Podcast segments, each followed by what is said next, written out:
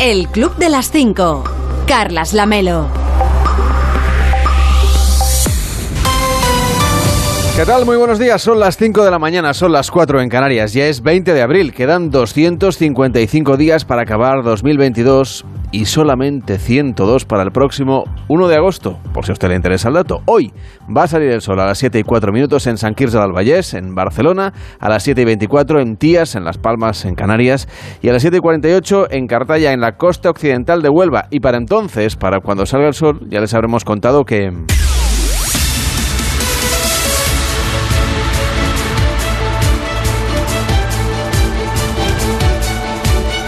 Ya les habremos contado que ha llegado el fin de las mascarillas en interiores. Elena, bueno, ¿cómo estás? Buenos días. Buenos días, Carlas. ¿Cuáles son las recomendaciones vigentes ya desde este momento?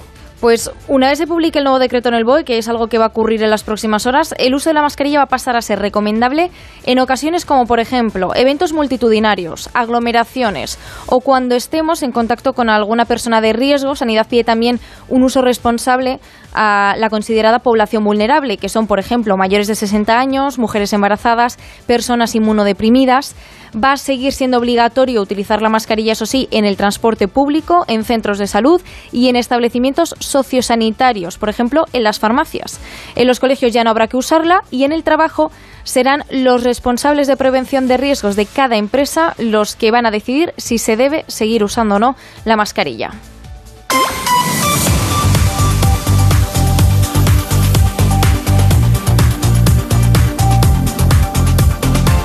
Y el primer gobierno de coalición del Partido Popular con Vox ha echado a andar en Castilla y León. Este miércoles van a tomar posesión los miembros de ese nuevo gobierno, siete consejeros del Partido Popular, tres de Vox y el vicepresidente Juan García Gallardo, que también es de Vox. Ayer tomó posesión Alfonso Fernández Mañueco como presidente de la Junta. En su discurso garantizó una coalición de gobierno estable y ofreció diálogo, tolerancia y moderación. Junto a él estuvieron Mariano Rajoy, Isabel Díaz Ayuso, Cuca Gamarra, pero no Alberto Núñez Feijóo. El nuevo líder del PP no asistió al acto por problemas de agenda, ya que la toma de posesión le coincidía justo con una reunión con la patronal y los sindicatos. En los próximos días, eso sí, ha dicho que va a visitar a su varón castellano y leonés y aprovechando la ausencia de Feijóo, Ayuso ejerció, digamos, de jefa de la oposición al PSOE. Y frente a esa imagen de moderado que intenta mantener Feijó, que ha conseguido, de momento, eso sí, evitar la foto con Vox, la presidenta madrileña, madrileña lo que hizo ayer es ensalzar el acuerdo con los de Abascal, celebrar que Castilla y León en los próximos cuatro años, dijo, será un territorio de socialismo free. Y Rusia vuelve a tentar a las fuerzas ucranianas para que deponga las armas en Mariupol. El presidente Zelensky denuncia que las tropas de Putin no permiten los corredores humanitarios y la ONU pide una tregua de cuatro días en Ucrania por la Pascua Ortodoxa. Y de momento sobre esto no hay respuesta. La guerra continúa, van ya 56 días. Ayer Rusia dio ese nuevo ultimátum a las fuerzas ucranianas que siguen en Mariupol para que se rindan, pero Ucrania resiste. Hay unos 100.000 soldados y civiles refugiados en una planta de Azovstal, ahí en Mariupol, y es donde está concentrando ahora Moscú sus ataques. Según las autoridades ucranianas, en las últimas horas Rusia ha utilizado misiles pesados para atacar esa zona. El ayuntamiento de Mariupol ha informado en su página de Facebook que en esa acería habría al menos mil civiles dentro de los refugios subterráneos y que la mayoría son mujeres y niños. Estamos pendientes también del este de Ucrania porque es donde se centra ahora la ofensiva rusa. El objetivo del Kremlin es hacerse con las regiones del Donbass y en eso trabajan ahora sus tropas. Ayer, por cierto, se reunieron los líderes de Alemania, Francia, Estados Unidos, Polonia, la presidenta de la Comisión Europea von der Leyen y el secretario general de la OTAN, Stoltenberg, y acordaron que toca reforzar el apoyo tanto financiero como militar a Ucrania para que pueda hacer frente a esta nueva fase de la ofensiva. Y hoy la presidenta del Congreso de los Diputados, Merichel Batet, va a visitar los centros de ayuda a refugiados en la frontera de Polonia con Ucrania y próximamente el presidente del gobierno, Pedro Sánchez, va a viajar a Kiev. Allí se va a reunir previsiblemente con su homólogo ucraniano Zelensky y aprovechará para reabrir la embajada en la capital ucraniana, tal y como anunció hace unos días en la entrevista con Susana Griso. Gracias, Elena, que tengas un feliz día. Igualmente, Carlas, gracias. De lunes a viernes a las 5 de la mañana, el Club de las 5. Onda Cero. Carlas Lamelo. Y en la previsión del tiempo ha llegado otra vez el frío. Se espera nieve en la montaña a partir de los 1.000 o 2.200 metros, con nevadas sobre todo en el norte y en el este. La borrasca en el Mediterráneo impera a lo largo de la jornada, mientras se espera que mañana llegue otra borrasca que vendrá desde el Atlántico. Las temperaturas, por lo tanto, siguen bajando de manera muy intensa, sobre todo en el sureste peninsular. Va a seguir lloviendo, especialmente en el Bajo Ebro y en el Cabo de Anao, con chubascos y tormentas y la apertura de algunos claros en el oeste peninsular.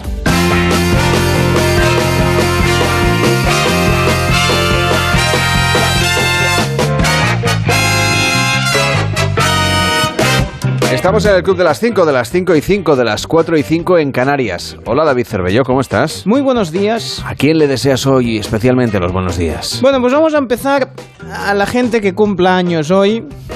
Eso Por- siempre. Sí. Muchas felicidades. Sí, sí, por supuesto. Luego el vidente igual nos dice si son, no sé, despistados Sí, o, como son. o y trabajadores. Todos, o- todos, todos los que cumplan años hoy. Bueno, el tema es que no siempre lo de cumplir años puede ser una gran experiencia o como mínimo algo que te haga ilusión. Parece que hay gente que no le hace ilusión lo de hacer años. Y eso ha sucedido en, en Kentucky ya que un, juez ha sentenciado a una empresa, en este caso Gravity Diagnostics, que debe pagar a su ex empleado 450 mil dólares a Kevin Berling por celebrar su cumpleaños a pesar de que él pidió que no lo hicieran. ¿Qué me dices? Sí. Menuda indemnización. Sí, sí, o sea, tú imagínate, dice, no, no, que- 450 Sí, mil dólares. dice que vamos a celebrar tu cumpleaños, venga. Que no, que no me apetece, que no, que no. Pues que sí, que no, que sí, que no. Pues mira, esto sucedió en 2019. ¿Te acuerdas? Antes de la pandemia, ¿no? Bueno, pues él eh, rogó a sus... Cumpleaños sin mascarillas. Absolutamente, o sea, no sabían lo que les venía encima. Igual sí que lo hubiese celebrado entonces. Total, que rogó a su supervisor, un poco en rollo de office, pues que, que no hicieran ninguna fiesta, que no quería ninguna fiesta, no quería globos, no quería sorpresas, no quería pastel. Y la empresa dijo, eh, que, que, vamos aquí, que aquí vamos a hacer una fiesta, que esto va a ser el no va más. Total, que eso ocasionó un ataque de pánico al, al bueno de al bueno de Kevin. Al día siguiente el gerente pues le recriminó a Kevin, "Oye Kevin, ¿qué, qué está pasando aquí? ¿Por qué no te lo pasaste bien? ¿Por qué no te alegraste?"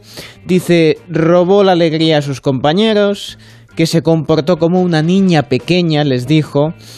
Algo que le provocó un segundo ataque de pánico a Kevin. Dos ataques, ya la cosa ya la cosa se, se complicó. Y no solo eso, sino que ah, lo discriminaron, le, mm, digamos que le apartaron de, de la empresa porque al tener estos ataques, pues consideraron, ah, consideraron que, bueno, pues que había ahí una, una discapacidad y lo despidieron. Así que... O sea que es un despido seguramente improcedente. Improcedente. No es por el cumpleaños. No, Vale, vale. bueno, lo que pasa es que una Claro, cosa claro. lleva a la otra, un cumpleaños mal llevado. Bueno, pues total, que ah, eso es lo que, lo que hace que se paguen 300 mil dólares por angustia emocional y 150 mil por salarios que no cobró desde entonces. O sea, esa es la suma que genera esos 450 mil. Gravity Diagnostics eh, lo ha considerado muy Gravity, el diagnostic en este caso, y dice que este veredicto sienta un precedente muy peligroso para los empleadores y lo que es más importante, para los empleados. Bueno, mm, a ver si ahora ¿Tú sí. quieres fiesta de cumpleaños, Cervello? A mí, yo, mira, yo en general no soy de, de- ni de muchas fiestas ni de sorpresas. Yo mientras no sea sor- si me lo decís y no es sorpresa, ya me está bien. Bueno. Yo es que las sorpresas... No lo llevas bien. Ni, ni, ni. Ahora, 450 mil dólares... Aunque sean por sorpresa, Sí. ¿no? Eso sí que te gustaría. sí- Esa sí está bien. Está bien, está bien.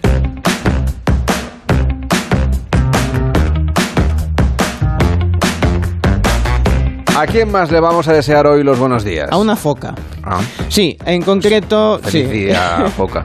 Sí, sí, sí. Es Spearmint, eh, que vendría a ser como mentolado, mentita. Es una, una foca que ha tenido que pasar por rehabilitación, en concreto por ser adicta a los humanos. Vamos a explicar exactamente cómo, cómo ha ido esto. Esto mm, ha sucedido, en, es, una, es un animal, es una foca que se le vio en la bahía de Caswell, en Cornualles.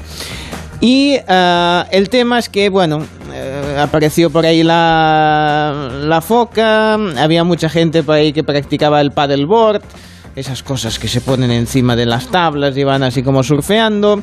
Y los bañistas, pues mira, ay, qué foca, ay, qué foquita más mona, y empezaron a darle de comer, a darle comida. ¿Qué pasó? Que la foca se acostumbró, se acostumbró, porque dice, a ver, ¿para qué voy a salir a cazar con el tiempo que hace? Mm, si esta gente me da de comer. Si esta gente me da de comer y me da bien, y me da más de lo que he comido en mi vida, Total, que se acostumbró al tema y desde entonces, pues claro, ya había perdido digamos, su capacidad para autoabastecerse. Así que la Real Sociedad para la Prevención de la Crueldad con los Animales, la que porque son muchas letras, o sea, vamos a ver, a ver si lo hacen un poco más corto, porque si no, además no tiene vocales. Pues estaba preocupada por la, la foca, que además ya tenía una cuenta en Facebook, evidentemente no la llevaba la foca, la debía llevar. Sí sería noticia, eso sí sería noticia. eso sí que eh, eh, debía tener un community manager. Foca mediática. Sí, sí, sí, totalmente. Total que, pues bueno, han dicho, bueno, pues vamos a hacer una cosa, vamos a rehabilitarla para que aprenda por sí a ganarse eh, los peces por sí misma y ya la están preparando para devolverla a, un espacio en el que va a ser más difícil que se encuentre con, con bañistas. Dice, mm, dice esta asociación, esta pobre foca es un ejemplo de lo que sucede cuando los humanos alimentan y se habitúan a un a un animal salvaje. Dice que el animal es el que sufre porque se acostumbra demasiado a las personas. Así que eh, que la gente haga sus últimas fotografías de Spearmint porque a partir de ahora va a vivir como una foca en libertad. En libertad. Sí. Por eso, Cervellón, no te invito a desayunar. Para que no te acostumbres. y por lo de la sorpresa, ¿no? Bueno, muy bien. El Club de las Cinco. En deportes, semana marcada por la jornada de Liga Intersemanal, como nos cuenta Edu Pidal, buenos días. Hola Carlas, buenos días. Eso es una nueva jornada de Liga que va aclarando las cosas en la clasificación. Mallorca 2 a la vez 1 el Alavés se queda muy lejos de poder optar a la salvación en primera. El Mallorca da un paso más hacia esa salvación. Betis 0, Elche 1. El Betis que se complica la clasificación en Champions. Y Villarreal 2, Valencia 0. Con el Villarreal luchando por las posiciones europeas y un Valencia pensando en la final de Copa del próximo sábado. Hoy se juegan tres partidos. Atlético de Madrid, Granada, Celta, Getafe y Osasuna, Real Madrid. Y conocimos un nuevo capítulo en los audios destapados por el Confidencial del presidente de la Federación Luis Rubiales y el jugador del Barça Gerard Piqué. Rubí, ¿crees que acercándonos al rey puede ayudar? Que tiene muy buenas relaciones con la gente de allí, con los reyes o quien sea de, los saudíes. Eh, porque podemos entrar fácil, yo sé que tú supongo que también puedes entrar, pero, pero creo que el rey aquí nos podría ayudar seguro. El emérito. ¿eh? Un Piqué Carlas que utiliza su condición de jugador del Barça para comisionar con el presidente de la federación por llevar la Supercopa a Arabia. De lunes a viernes a las 5 de la mañana, el Club de las 5. Onda Cero. Carlas Lamelo. Hoy en Onda Cero.es nos cuentan los detalles del fin de las mascarillas en interiores en nuestro país tras casi dos años. Puede leer las excepciones y las recomendaciones en nuestra página web. En la brújula con Juan Ramón Lucas han entrevistado al experto en salud pública Rafael Bengoa que recuerda que la vacunación es lo que en realidad nos protege y alerta de la falta de información en este proceso de quitarnos la mascarilla. Porque mucha gente que se está infectando pues no lo va a declarar, por tanto vamos a andar volando a oscuras.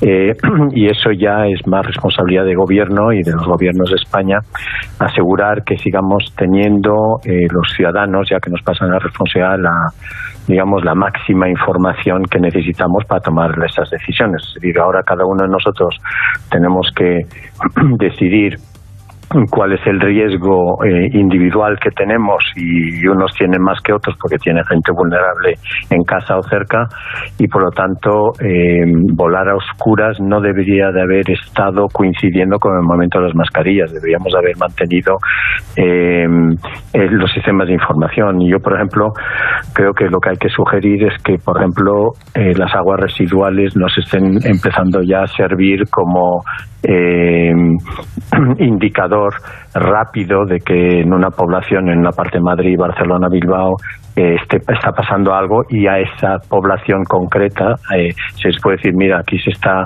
liando un poco la cosa, eh, mm, quizá hay que volver a, usar la mascarilla en esas localidades. Por ejemplo, ahora Filadelfia eh, ha vuelto a usar las mascarillas, te, ha vuelto a poner las, las mascarillas. En Onda 0.es también puede leer en qué consiste el síndrome de la cara vacía, una inseguridad que surge especialmente entre los adolescentes ahora que tienen que dejar su rostro al descubierto. En nuestra página web también pueden escuchar la conversación entre Gerard Piqué y Mr. Chip a través de Twitch eh, sobre estas comisiones de la Eurocopa aparte de lo que se ha llevado a la federación, sabes que eh, Luis Rubiales tiene una comisión por cada eh, negocio que consigue la federación y por cada acuerdo que cierra la federación y tú le has conseguido una cantidad de dinero enorme.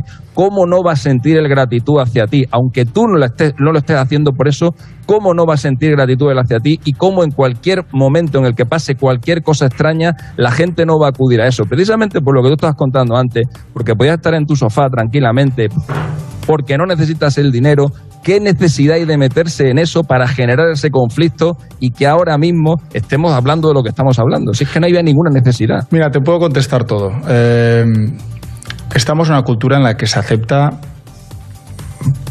es así. O sea, somos un país en el cual ha habido tantas malas experiencias a nivel político, a nivel de todo, que, parece que a la mínima que hay algo, pues que seguro que pinta mal, que seguro que aquí hay gato encerrado. Los japoneses, cuando pasa algo así, se suicidan. Los, los, alemanes, o sea, las culturas son muy distintas, se sienten mal, eh, la conciencia tranquila y, y, bueno, y, bueno, y toman decisiones, pues. Lo tienen en Onda Cero. es donde también pueden leer los detalles del WhatsApp que mandó el rey Juan Carlos a Susana Griso mientras estaba en directo en Espejo Público.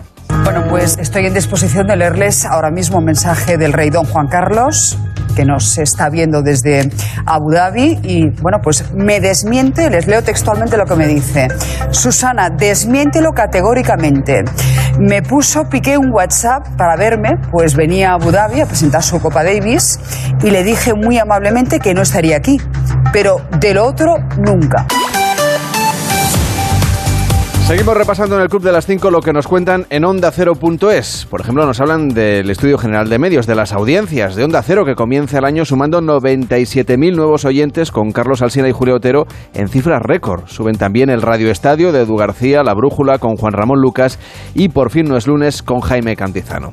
Y el presidente de la Generalitat, Per amenaza con congelar relaciones con el gobierno central si no investiga el supuesto espionaje a 63 líderes independentistas utilizando el software Pegasus que es capaz de activar el micrófono de los teléfonos móviles o de analizar el contenido de las conversaciones y contenidos alojados en el dispositivo, un sistema que solo se vende a los estados para luchar contra el terrorismo. La Moncloa niega que en España se espíe a nadie sin el amparo de la ley.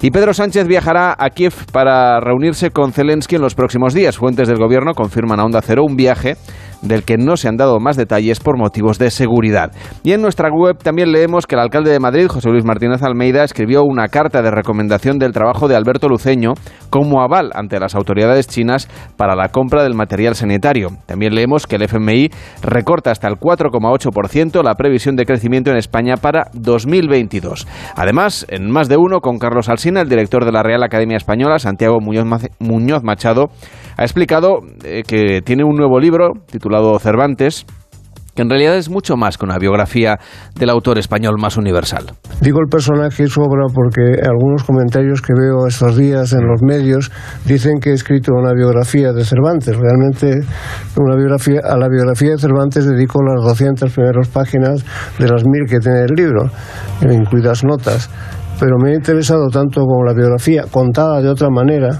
Me ha parecido que, la mejor manera de, llegar a, la vida de Cervantes es hacerlo sucesivamente por capas, viendo qué es lo que he ido escribiendo, inventando e investigando a lo largo de los años, partiendo de su propia autobiografía. Cervantes nos dejó fragmentos de una autobiografía muy, muy interesantes a partir de los cuales se ha construido su biografía. Pero en fin, sigo ese proceso haciendo una historia de la biografía al mismo tiempo que hago la biografía.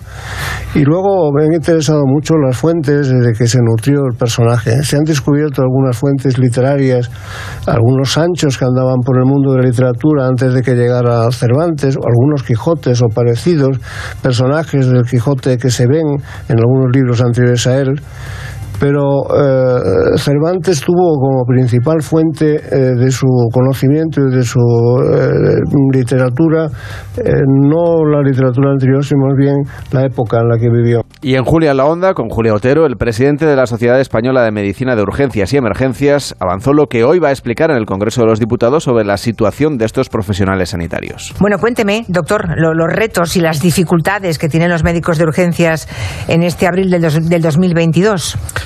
Hombre, yo creo que tenemos eh, dificultades sobre todo en algunos ámbitos, ¿no? Básicamente, eh, que los tiene toda la sanidad, pero particularmente los médicos de urgencias y los enfermeros de urgencias también, que es un tema de la temporalidad de nuestros profesionales, ¿no? Con datos que son escalofriantes en algunas comunidades, superando casi el 80%, ¿no? Y yo creo que el, gran reto que realmente tenemos es profesionalizar eh, definitivamente este sector de la medicina de urgencias y emergencias y es crear una especialidad de urgencias y emergencias como existe en el resto de los países del mundo desarrollado y particularmente en toda Europa. Puede escucharlo siempre que usted quiera en ondacero.es y por supuesto en nuestra aplicación que tienen ustedes disponibles pues, para descargársela cuando quiera en su tienda de aplicaciones en su teléfono móvil. Usted descárguesela cuando quiera, sí, en general es así. Claro que sí, señor Vidente. Sí, sí. Bueno. Pues que va a decirnos usted cuándo nos podemos descargar la aplicación. No, a ver, no, así cada uno pues depende también del espacio que tenga en el móvil, porque no todo el mundo le caben las aplicaciones, claro, sí, sí, sí. Sí. Bueno, ¿qué, ¿quieres saber algo del fútbol? Yo siempre quiero saber cosas. Bien. Eh, Sí, se fútbol hoy tenemos jornada de liga, no sé ya. Dicen que ya casi casi podemos saber pronto quién va a ganar la liga. Usted ya lo sabe, ya lo ha dicho. Sí, el Real Madrid. Bueno, lo digo porque... pongo Tampoco el- sería, digamos, la profecía de. Nostradamus, ¿eh? No, por cierto, ahora que me he dicho lo de Nostradamus, a ver, tengo que decir que también me ha pasado a mí con mi reciente libro sobre Nostradamus, que me, se me ha acusado de hacer una biografía de Nostradamus y que sean las primeras 722 páginas sobre la biografía, no quiere decir que luego no estén ahí las predicciones que dijo en las siguientes 3.400 páginas. ¿eh? O sea que, a ver, mucho cuidado con estas cosas. A ver, volviendo a lo del fútbol, le No puedo... sabía nada de su nuevo libro. Sí, De es hecho, que- no sabía ni que, tu- ni que hubiera escrito alguno Yo anteriormente. He escrito muchísimos libros. ¿eh? Este es Tampoco especi- hace falta que nos lo cuente, ¿eh? No, ya le iré contando los diferentes libros que he escrito.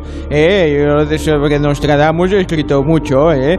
Bien, vamos a ver. eh, de, si se refiere a si Piqué va a decir algo en Twitch, eh, va a encender su Twitch o lo que sea, yo esto no lo tengo claro porque yo de con estas aplicaciones nuevas pues no controlo mucho. Pero sí le Usted- puedo usted decir... es más de ruedas de prensa y cosas así antiguas, ¿no? Sí, a ver, de tener los micrófonos abiertos, ¿eh? de poner en el péndulo, pues esconder un micrófono y ese tipo de cosas. Bien, hoy me sale que tenemos tres partidos de la jornada, así que le voy a decir lo que va a suceder.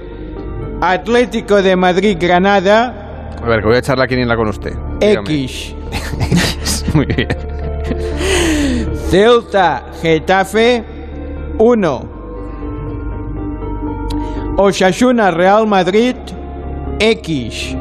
Vale. Y se acabó la quiniela Lo porque guardo, ¿eh? solo hay tres No voy a partidos. apostar que no... No, a ver, suelto. no, bueno, si no, guarde las monedas porque si Sí, no luego necesito para el concurso. el viernes nos quedamos sin concurso, ¿eh? Bueno, pues básicamente esto es lo que nos vamos a encontrar.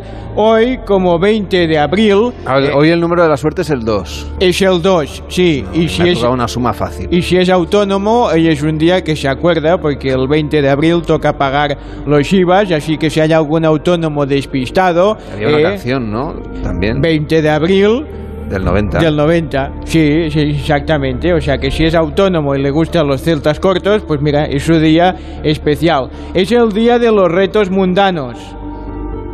Bueno, siempre es bueno de saber el día cómo va. Es de Aries. El planeta, habíamos dicho, vamos a ver, eh, Mar- eh, Marte. Marte. Este no se alinea, ¿no? Hoy. No, no se alinea. Bueno, están alineados en sí, sí que están alineados en general. Y alineados también, porque le he puesto un poco de aceite y sal para que esté más Para sabroso. que salga la cosa bien, ¿no? Sí, sí, sí, sí. No, creo que No, sí. nos que tenemos, no nos tenemos que preocupar. que era Mar-. Marte, Venus, Júpiter y, y Saturno, ¿eh? Y el complementario Plutón, que como no es planeta, pues puede alinearse cuando le dé la gana. Los puntos fuertes para los nacidos un día como hoy, como es el caso de George Takei, eh, que es el que hacía de Zulu en Star Trek, eh, que es una serie que Pero mí- yo está contento porque es Sí, muy fan de Star Trek. Por eso estará contento de saber que Zulu eh, tiene su sí, aniversario. Bien, los puntos fuertes es que son firmes, Pero si usted ha nacido hoy, que sepa que es firme. es firme, es inspirado, Inspirado. sí, bueno, y entusiasta. Bien, esos son los puntos Gente- fuertes. gente alegre. Sí, claro, está muy bien porque es gente firme, pero que es entusiasta porque está ahí eh, con la inspiración. Vamos con los puntos débiles. Atención, apunten, por si está a punto de dar a luz y dudas de si aguantar hasta mañana o, o soltar el, el Popocatépetl hoy. Sería, los puntos débiles serían que son fantasiosos, Bien. excesivamente emotivos y me lo han puesto con la letra más pequeña para que no me piense que son dos cosas, obsesionados por el poder.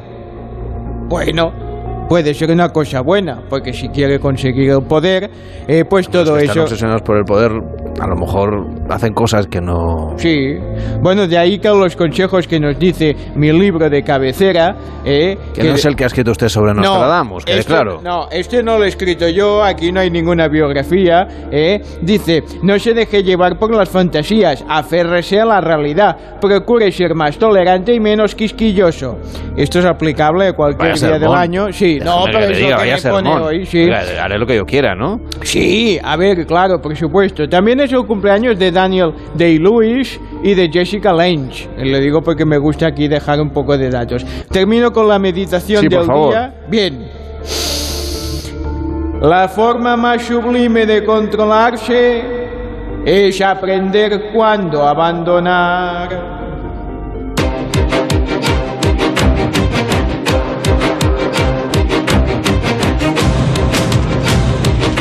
Por cierto, que tenemos un WhatsApp, el 676-760-908. 676-760-908. David, tenemos concurso el próximo viernes. Nos vamos Sí. a jugar España a cara o cruz y los oyentes pueden mandarnos una nota de voz de WhatsApp al 676-760-908 y pueden apostar pues por la comunidad autónoma que quieran. Luego lanzaremos, eh, iba a decir el dado, no, la moneda. No, la moneda que, que y hay si que... sale lo que usted ha dicho, entre cara o cruz, pues como la quiniela desde el vidente, pues Sí. se llevan 10 puntos para la comunidad autónoma que ahora mismo sí encabeza la comunidad valenciana. Sí, con mucha ventaja. Así que todas las demás a ponerse la- las pilas y a decir cara o cruz o lo que sea y a enviar notas de voz, ¿eh? que a veces nos llaman y no nos da tiempo a notas de voz. 676-760-908, el WhatsApp del Club de las 5. Buenos días a todos los que hacen el club de las 5. Me parto, me parto con, con Lamelo y Cervelló, Cervelló y Lamelo. Y siempre tengo una sonrisa. Es que no puedo. Además, empiezo ya casi a sonreír cuando me las veo venir. Eh, son agradables y forman un, forman un buen tándem. Bueno, pues un saludo muy grande desde Córdoba a la persona que escucha y a los que a todos los que estén haciendo el programa y a ellos todos que son las voces visibles, no, bueno, no sé cómo se dirá, que son los que a los que se les oye, pues gracias y a todos también gracias por estar ahí por hacer el programa. Participa en el Club de las 5. 676 760908.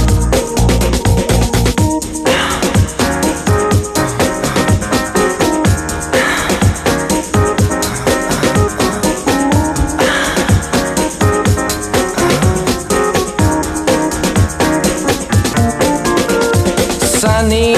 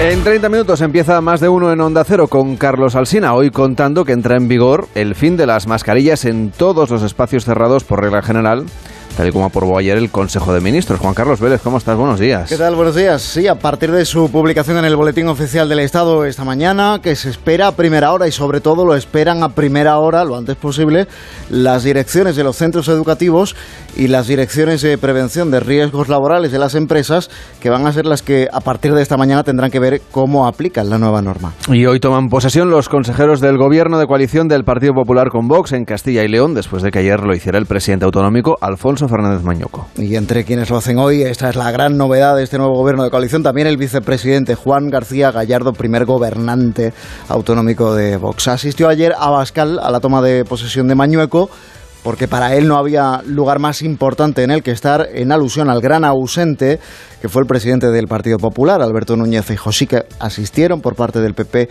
entre otros Cuca Gamarra, Mariano Rajoy o Isabel Díaz Ayuso, quien declaró la comunidad libre de socialismo. Y el presidente de la Generalitat de Cataluña, Per Aragonés, exige al gobierno que explique quién utilizó el programa Pegasus para espiar a dirigentes independentistas. La información parte de una investigación periodística de la revista The New Yorker. Unos 60 dirigentes independentistas catalanes y vascos que fueron eh, espiados con Pegasus entre 2017 y 2020. El gobierno sostiene, lo dijo ayer la ministra portavoz Isabel Rodríguez, que no tiene nada que ver. Aragonés dice que congela relaciones. Esto en realidad se limita a la mesa de diálogos de diálogo y advierte a Sánchez de que su gobierno necesita a Esquerra Republicana y que por tanto podría tener consecuencias políticas. Esto en cuanto a la actualidad, pero hay muchas más historias a partir de las 6 de la mañana en más de uno. Sí, por ejemplo, Manuel Pecino te va a explicar en su informativo para mascotas y otros animales la forma en la que la dieta de algunas aves influye en su vida social o en sus habilidades sociales con otros animalitos del entorno. Y Elena Bueno nos va a contar por qué hoy se celebra en todo el mundo, eh, el, en todo el planeta, el Día Mundial de la Marihuana. ¿Qué significa el código 420 y qué pinta en esta historia un grupo de estudiantes californianos que se hacían llamar los Waldos a primeros de los años 70? Uy, el Día Mundial de la Marihuana. Eso a partir de, las celebraciones. A partir de las 6 de la mañana. Y luego después, a partir de las 10 ya pues cambiamos un poquito de tono, ¿no? Un poquito de alegría. Sí, empezando por los cómicos y no te pierdas esa hora de los cómicos porque va a haber una invitada muy especial, una voz que nos es muy familiar a los oyentes de radio en Madrid, que es Inmaculada Landeras, 40 años vigilando el estado del tráfico y contándonoslo por la radio. Está a punto de, jubilarse. Seguro que antes eh, va a tener buenos consejos para eh, otro hombre del tráfico que tenemos por aquí, que es José María Tascazo, como bien, como bien sabes. Eh, otra cosa es que luego él haga buen uso de esos, de, esos consejos. No me lo pierdo, ¿eh? Y bueno, y a partir de las 11 de la mañana, lo que tampoco te debes perder es la entrevista con Juan Mayorga, que es dramaturgo, que es miembro de la RAE y que nos va a hablar de su última obra, El Golem, y de la vida, que como sabes es, es puro teatro. Totalmente. Que tengas un feliz día, Juan Carlos, cuídate mucho. Igualmente. Hasta mañana.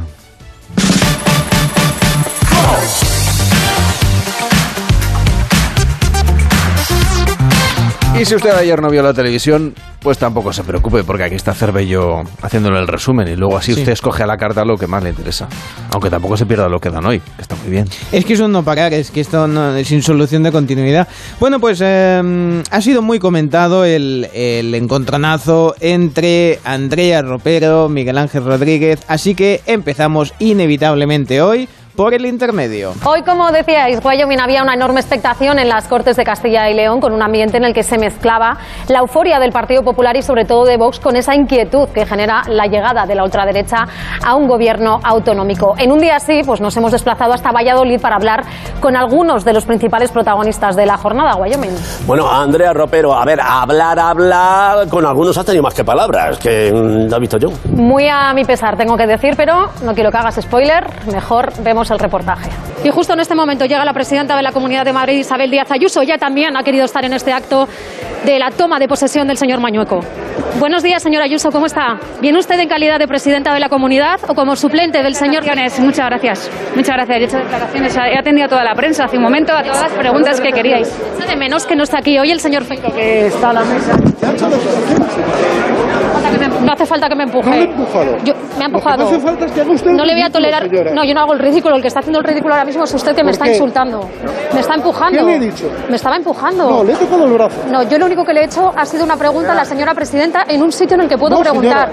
No. Era abajo. No, no, eso lo dice usted. A nosotros nos han autorizado a hacer preguntas aquí. Lo que no voy a tolerar es que usted me empuje. Pero se- me- me- está grabado, me acaba de empujar. Me acaba de empujar. Yo creo, no, como todos los días, no, lo que no debes tratar así a la prensa por hacer una pregunta. Pues estará la redacción de Miguel Ángel Rodríguez cuando hemos intentado preguntar con educación en la zona en la que nos han habilitado a la señora Isabel Díaz Ayuso. Un momento que también pueden recuperar si quieren en Onda 0.es que también está ahí destacado. Una de mis secciones favoritas del intermedio, ya que seguimos ahí, es cuando hacen, pues entonan el mea culpa, la fe de ratas, que ahí le llaman un baño de realidad. Normalmente quien recibe es Wyoming. Por eso en el caso de anoche, como no era él, estaba encantado, estaba que no, que no se lo creía, era toda una novedad. Me puedo ya. No, no te vayas. ¿Eh? Eh, hay baño de realidad Wyoming, pero hoy no es para ti, es para Sandra. ¡Hombre! A Doña Perfecta le toca baño. Pero si esa mujer huele a colonia ya cuando se levanta por la mañana. Sandra Sabater, ven para acá, por favor. Y ya, pues ya que estás aquí, dentro cabecera. Gracias, Sandra. A ver, querida Sandra, ayer te referiste a Doñana como un parque natural y un espectador. y un espectador nos dice lo siguiente: que siempre quieres ser el protagonista. Deja, Siempre. Sandra. Me sorprende un baño de realidad a Sandra y no a Wyoming, pero Doñana es un parque nacional y no natural. A ver, Sandra, ¿qué tienes que decir a esto? Eso, ¿qué tienes que decir? Qué vergüenza, Sandra Sabatés, manipulando a los españoles en prime time. Qué vergüenza. A ver, déjame hablar.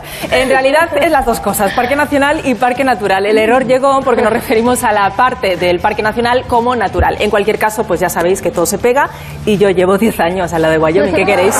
Suerte que por lo menos yo no me trabo. Así me gusta, ese es el estilo.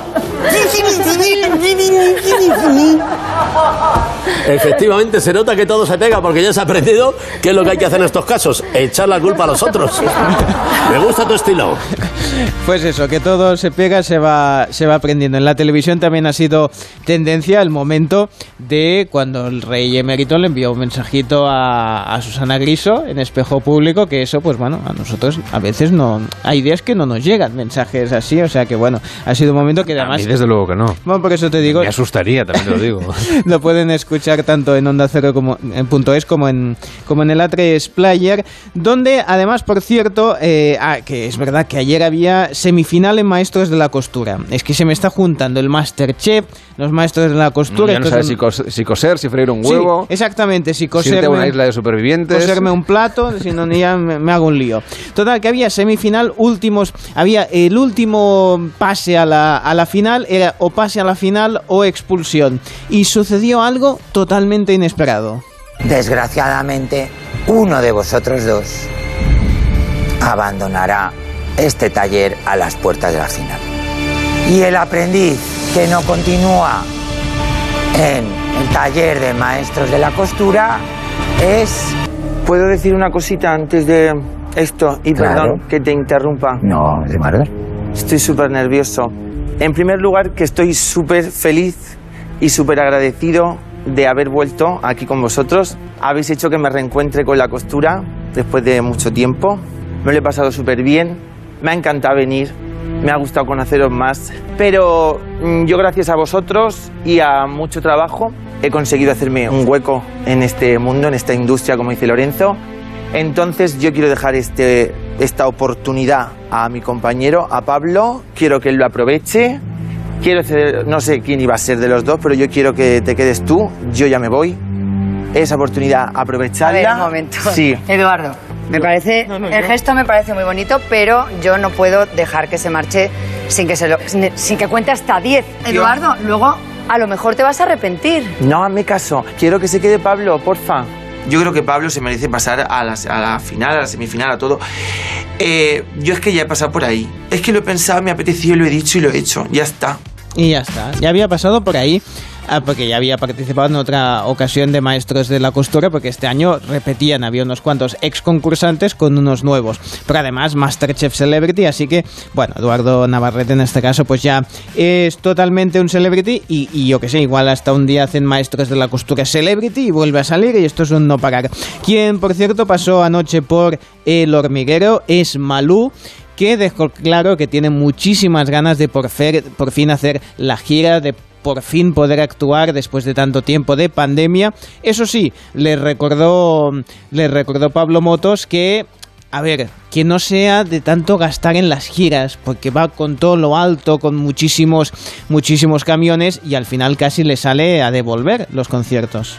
Sí, muchísimas veces. Yo, bueno, al principio de mi carrera me acuerdo que, claro, mi manager siempre me decía, pero por favor, puedes ya dejar de llevar cosas y de llevar músicos y de llevar luces. Dice que es que es imposible, o sea, no hay forma de que tú acabes una gira ganando dinero, ¿no? Dímelo en, ca- en camiones. ¿Cuántos camiones? Mira, en, la- en la- en el tour sí, eh, y en Caos llevábamos, llevábamos nueve trailers y medio y diez. ¡Hala! O sea, trailers. Trailers. Y medio, que O es muy sea, eso, que me, me acuerdo que el de, el de el- los de los del el Palacio Deportivo me decía, tío, es que no hemos visto nueve trailers, o sea, diez trailers.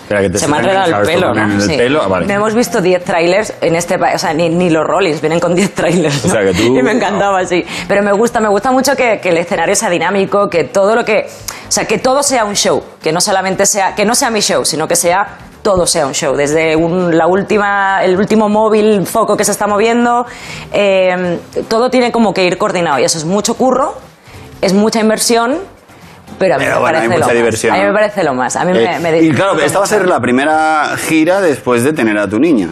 La primera gira después de la lesión que estuvo, que me, que me hizo cancelar. La primera gira después de la pandemia, después de la niña. O sea, de, de tres años y pico, cuatro, sin subirme a un escenario.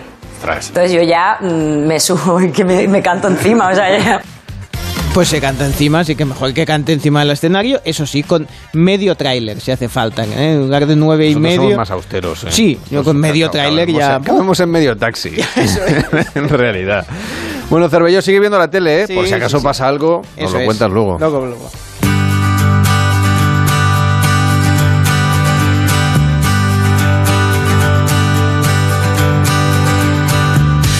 Estamos en el Club de las 5, de las 5 y 43, de las 4.43 en Canarias. Y los miércoles aquí abrimos el Club de las Mentes Despiertas, donde conocemos a gente pues, que hace cosas peculiares. Por ejemplo, diseñar un perfume. Elegir cómo debe oler una colonia para que luego sea un éxito. La Getzotarra, a ver si lo digo bien, Getzotarra Anne Ayo vive en París, es perfumista y entre sus logros está la creación del último perfume del diseñador japonés Issey Miyake. Hola Anne, ¿qué tal? Buenos días. Hola, buenos días, ¿qué tal? ¿Cómo se convierte alguien en perfumista? Bueno, es un proceso largo. Eh, en mi caso, llegué un poco tardíamente a la perfumería, como digo, porque yo al principio era un mundo que me gustaba mucho, pero era un hobby, ¿no? Realmente. Eh, porque en España en ese momento, bueno, cuando yo estaba mirando qué estudiar, pues no tenía un referente, ni conocía que había escuelas, ni que la perfumería podía ser una profesión. Entonces yo eh, al principio estudié farmacia, incluso ejercí, pero el- la perfumería era algo que me seguía un poco ¿no? rondando en la cabeza. Y entonces, eh, bueno, cuando descubrí que realmente eh, en Francia había escuelas para estudiar la perfumería, pues hice una reconversión. Me fui a vivir al sur de Francia, entré en una escuela de perfumería que se llama Grasse Institute of Perfumery. Y, y bueno, y ahí empezó todo el proceso, ¿no? Em, una vez que haces la escuela, realmente cuando acabas todavía no eres perfumista, tienes que entrar en las, lo que llamamos las fragrance houses. En mi caso, yo hoy en día trabajo en Firmenit y dentro de la empresa empiezas una formación. Son muchos años de estudio, eh, muy jerárquicos, ¿no? Empiezas formándote como un, como un trainee y luego pasas a ser un perfumista junior y vas ganando experiencia en- con los proyectos y es como te vas confirmando como perfumista. Pero quien, quien crea un perfume es una sola Mm. persona o sois un equipo, porque claro, fragancias nuevas salen cada año, pero Sí. tampoco tantas, da la sensación. Em, bueno, es, es, un proceso que ha cambiado mucho últimamente. Antes eh, generalmente se trabajaba solo, era un, per- un- un oficio muy solitario y el perfumista, decimos, eh, firmaba solo los perfumes. Em, pero antes había muchísimos menos lanzamientos los que hay ahora. Ahora realmente eh, es una pasada la cantidad de marcas que hay, la cantidad de perfumes que se lanzan al año. Y los perfumistas, y son. El, el desarrollo de perfumes ha complicado mucho, porque ahora se estudia también el mercado, se hacen test de consumidores. Entonces, el proceso de crear un perfume es muy largo. Muchas veces puede.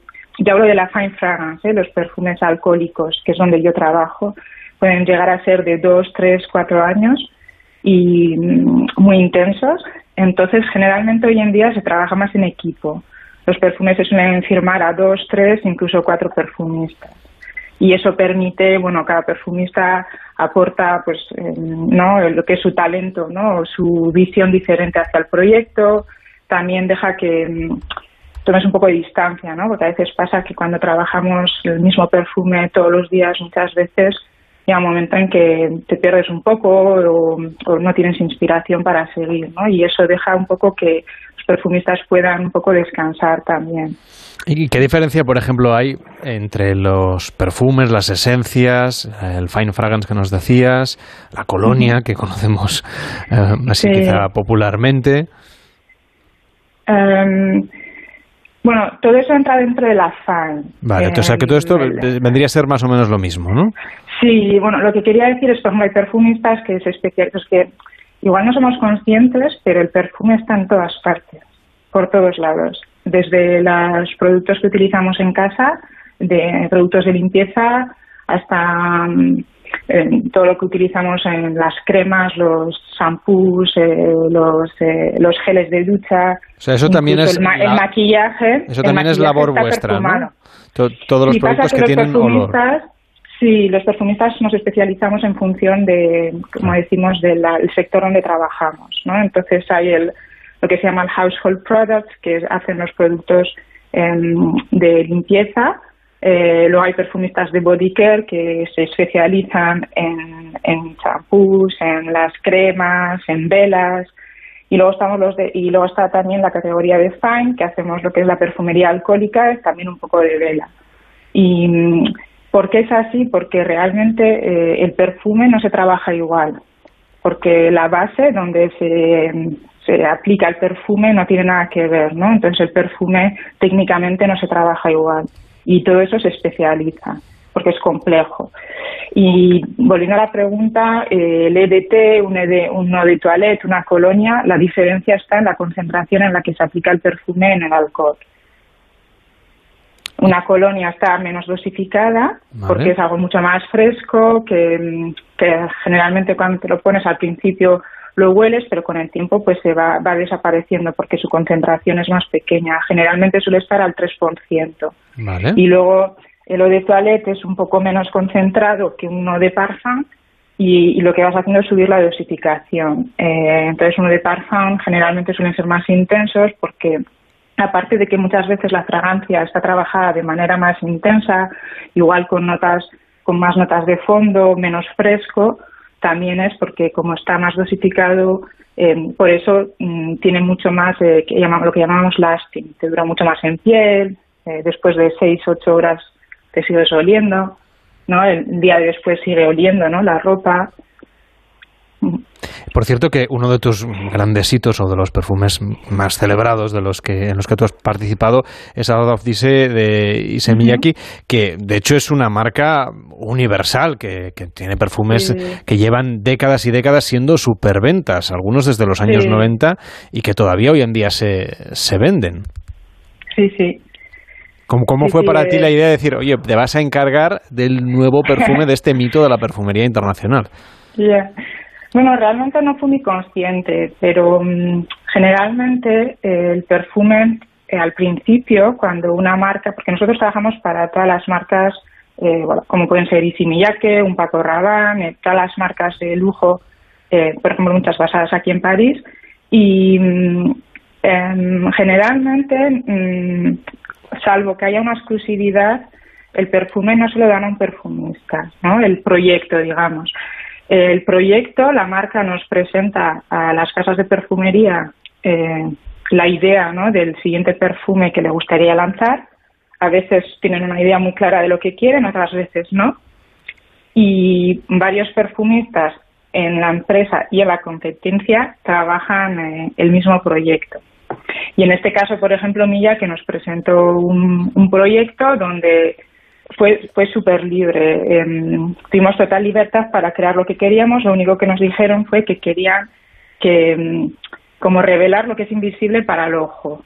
¿no? Y entonces yo, por ejemplo, trabajé la idea de una gota de agua en un pétalo, en este caso era una flor de lila, que lo que hace es un efecto lupa y para mí la lupa hace como que eh, pues revelar un poco no o, o, mostrarnos lo que el ojo pues a, simple vista no puede ver en una flor.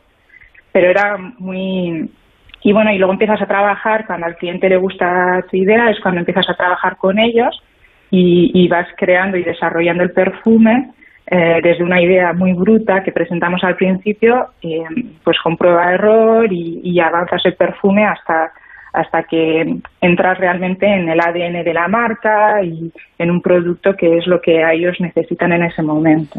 Se nos hace muy difícil comprender cómo describir sí, es ¿no? que un futuro un perfume con palabras. No queremos Sí. que huela, no, no es algo así como queremos que huela a o no. Eh, sí, a veces es que todo depende de las marcas. Hay marcas que, que saben exactamente lo que quieren y dicen queremos un, trabajar una rosa o queremos Vale. y otros son mucho más abstractos. Quieren realmente que cada perfumista exprese lo que, cómo ellos ven la marca, cómo han entendido el ADN de la marca, que ahí es la, está la clave, ¿no? Entender el histórico de la marca, su ADN, qué tipo de consumidor eh, tiene y, y a la vez cómo modernizarlo, ¿no? Para poder seguir avanzando eh, en- en- con nuevos eh, consumidores. Y hay marcas que te enseñan una foto o, un universo o, o todo, eh, algunos es una palabra, eso es, es, eso es muy, muy diferente y es lo que a mí, a mí me encanta, ¿no? Porque trabajamos con tantas marcas diferentes que es, eh, es eh, muy enriquecedor. Ane Ayo, creadora de este último perfume, DC Miyake, y además una de las perfumistas más importantes de, de nuestro país. Gracias por acompañarnos y por explicarnos mejor tu oficio, que la verdad es que nos ponemos perfume cada día o colonia, pero, pero es que hay un trabajo ahí detrás que, del que no éramos muy conscientes. Gracias por explicarlo aquí en la radio. Muchas gracias a vosotros. Que vaya bien, buenos días. Igualmente. El Club de las Cinco. Carlas Lamelo. Hoy es 20 de abril, día en que estaremos muy pendientes del fin de las mascarillas en espacios interiores, que saben que tiene limitaciones. Por ejemplo, habrá que llevarla en el transporte público, los centros sanitarios, en las residencias de ancianos, en las farmacias. Y luego cada empresa, claro, decidirá a través de su departamento de prevención qué sucede en el puesto de trabajo. Hecho, que está generando cierta confusión porque hasta ahora todavía no se sabe en muchas empresas qué es lo que va a pasar hoy o en qué momentos habrá que llevar o no la mascarilla. Hoy el precio medio de la electricidad en el mercado mayorista, ya lo sabe, se desplomará un 24% con respecto al martes, es decir, con respecto a ayer. Estará por debajo de los 90 euros el megavatio hora, es el precio más bajo desde el 31 de octubre. Y en unas horas el presidente de la Junta de Castilla y León, Alfonso Fernández Mañoco, preside la toma de posesión de los miembros de su nuevo ejecutivo, que conforman siete consejeros del Partido Popular y tres de Vox, además de la vicepresidencia que también recae en este caso para Vox. En Francia, Emmanuel Macron y Marine Le Pen se enfrentan en el único debate televisado para la segunda vuelta de las elecciones presidenciales que se van a celebrar el próximo domingo. Y el Fondo Monetario Internacional va a publicar su informe sobre el estado de la política fiscal en el mundo, en el que emitirá proyecciones para cada país, incluido por supuesto el nuestro, sobre los déficits, los superávits públicos para los próximos años y el porcentaje de deuda que nos toca respecto con el Producto Interior Bruto para saber un poco cuál es el estado de nuestra economía. En Moscú se celebra hoy y también mañana la quinta cumbre rusa de la energía y en Washington se reúnen los ministros de finanzas y gobernadores de los bancos centrales de los países del G20. Seguimos repasando en el Club de las 5 lo que hoy va a ser noticia. La Duma rusa debate el proyecto de ley para suprimir preferencias de visa para diplomáticos y representantes oficiales de lo que denominan como países europeos inamistosos como nosotros, que hemos puesto sanciones a Moscú por la invasión militar en Ucrania. La presidenta del Congreso de los Diputados, Melissa Batet, visita los centros de ayuda a refugiados en la frontera con este país, con Ucrania, para conocer la situación de las personas que han abandonado este territorio huyendo de la guerra tras la invasión por parte de Rusia. Y el presidente del gobierno, Pedro Sánchez, realizará hoy una visita institucional al Centro de Recepción, Atención y Derivación de Refugiados Ucranianos de la ciudad de Málaga. Y el Consejo General del Poder Judicial aborda en el Pleno el anteproyecto de la ley trans eh, sobre eh, esta norma que el gobierno quiere abrir eh, a través de ella la puerta al cambio de sexo en el registro civil sin necesidad de informar al médico, de un informe médico y de testigos a partir de los 14 años. El presidente de la Generalitat per Aragonés, la ministra de Industria y Comercio Reyes Maroto y la alcaldesa de Barcelona, Ada Colau, asisten a la inauguración de la nueva fábrica de la empresa catalana Wallbox, que cotiza en la bolsa de Nueva York y que está dedicada al diseño y fabricación de cargadores para coches eléctricos. Y hoy se alinean los planetas en uno de los eventos astrológicos más esperados, astronómicos queríamos decir, más esperados. Venus, Marte, Júpiter y Saturno empezaron a alinearse el domingo 17, pero será hoy cuando se va a poder observar claramente este fenómeno. Y la nave Dragon Endeavour amenizará en unas horas frente a las costas de Florida, en Estados Unidos, con el regreso a la Tierra de los cuatro astronautas que viajaron a la Estación Espacial Internacional en la primera misión completamente privada. En deportes, atentos hoy porque tenemos jornada de liga intersemanal. Edu Pidal, buenos días. ¿Qué tal, Carlos? Buenos días. Y por eso tendremos Radio Estadio esta tarde porque hay tres partidos. Juega el Atlético de Madrid frente al Granada a partir de las 7 en el Wanda Metropolitano. A las 8, Celta, Getafe en Balaídos y a las 9 y media Osasuna Real Madrid en el Sadar de Pamplona con la posibilidad de que el Madrid pueda ser ya campeón de liga, con muchas combinaciones de diferentes resultados. Pero a partir de esta jornada, que es la 33, y en caso de que el equipo blanco siga ganando, ya existe la posibilidad de que los de Ancelotti se proclamen campeones. Ayer hubo tres partidos, Mallorca 2 a la vez 1, el Mallorca da un paso más hacia la salvación y un del Alavés, Betis 0 Elche 1, lo mismo para el Elche, el Betis se aleja de los puestos de clasificación en Champions, y Villarreal 2, Valencia 0. El Villarreal sigue luchando por Europa, el Valencia piensa en la final de Copa del sábado. Y un nuevo capítulo, te decía, de los audios destapados por el Confidencial del presidente de la Federación Luis Rubiales y el capitán del Barça Gerard Piqué. Lo grave de todo esto es que el presidente de la Federación tiene un sueldo variable, una comisión, sus ganancias dependen de resultados deportivos. Si el Barça acaba segundo la liga, Rubiales ganará más dinero como presidente que si el Barça acaba tercero. Es algo inaudito en un dirigente deportivo. Pues ayer el Confidencial destapó nuevos audios. Por ejemplo, este en el que Piqué utiliza su condición de futbolista para facilitar un acuerdo con AFE de cara al calendario fijado para la Supercopa de España. Creo que alguien, tenemos que pensar en quién, que no seas tú, para que no te vinculen a ti, debería de hablar con David Ganzo, decirle, oye macho, esto tiene que salir, esto viene bien, pensar cómo, de qué manera y quién podría llamar del Barça a David, incluso del Madrid. Pero claro, aquí no podemos equivocarnos, porque si se lo decimos a alguien el que sea no quiere. Yo le podría decir, tío, decir, escucha, te mando el vídeo, ahora te mando el vídeo con la excusa, ¿sabes? Y le mando el vídeo y le, tiro- y le digo, escucha, y hostia, tiremos adelante esto de la federación que está de puta madre, tal, no sé qué. A ver qué me dice. Y tenemos a Leo detrás también que le va a mandar un vídeo y todo, o sea que desde el Barça se lo podríamos decir como un mensaje de todos los capitanes. ¿Y alguien piensa todavía que aquí no hay un claro conflicto de intereses?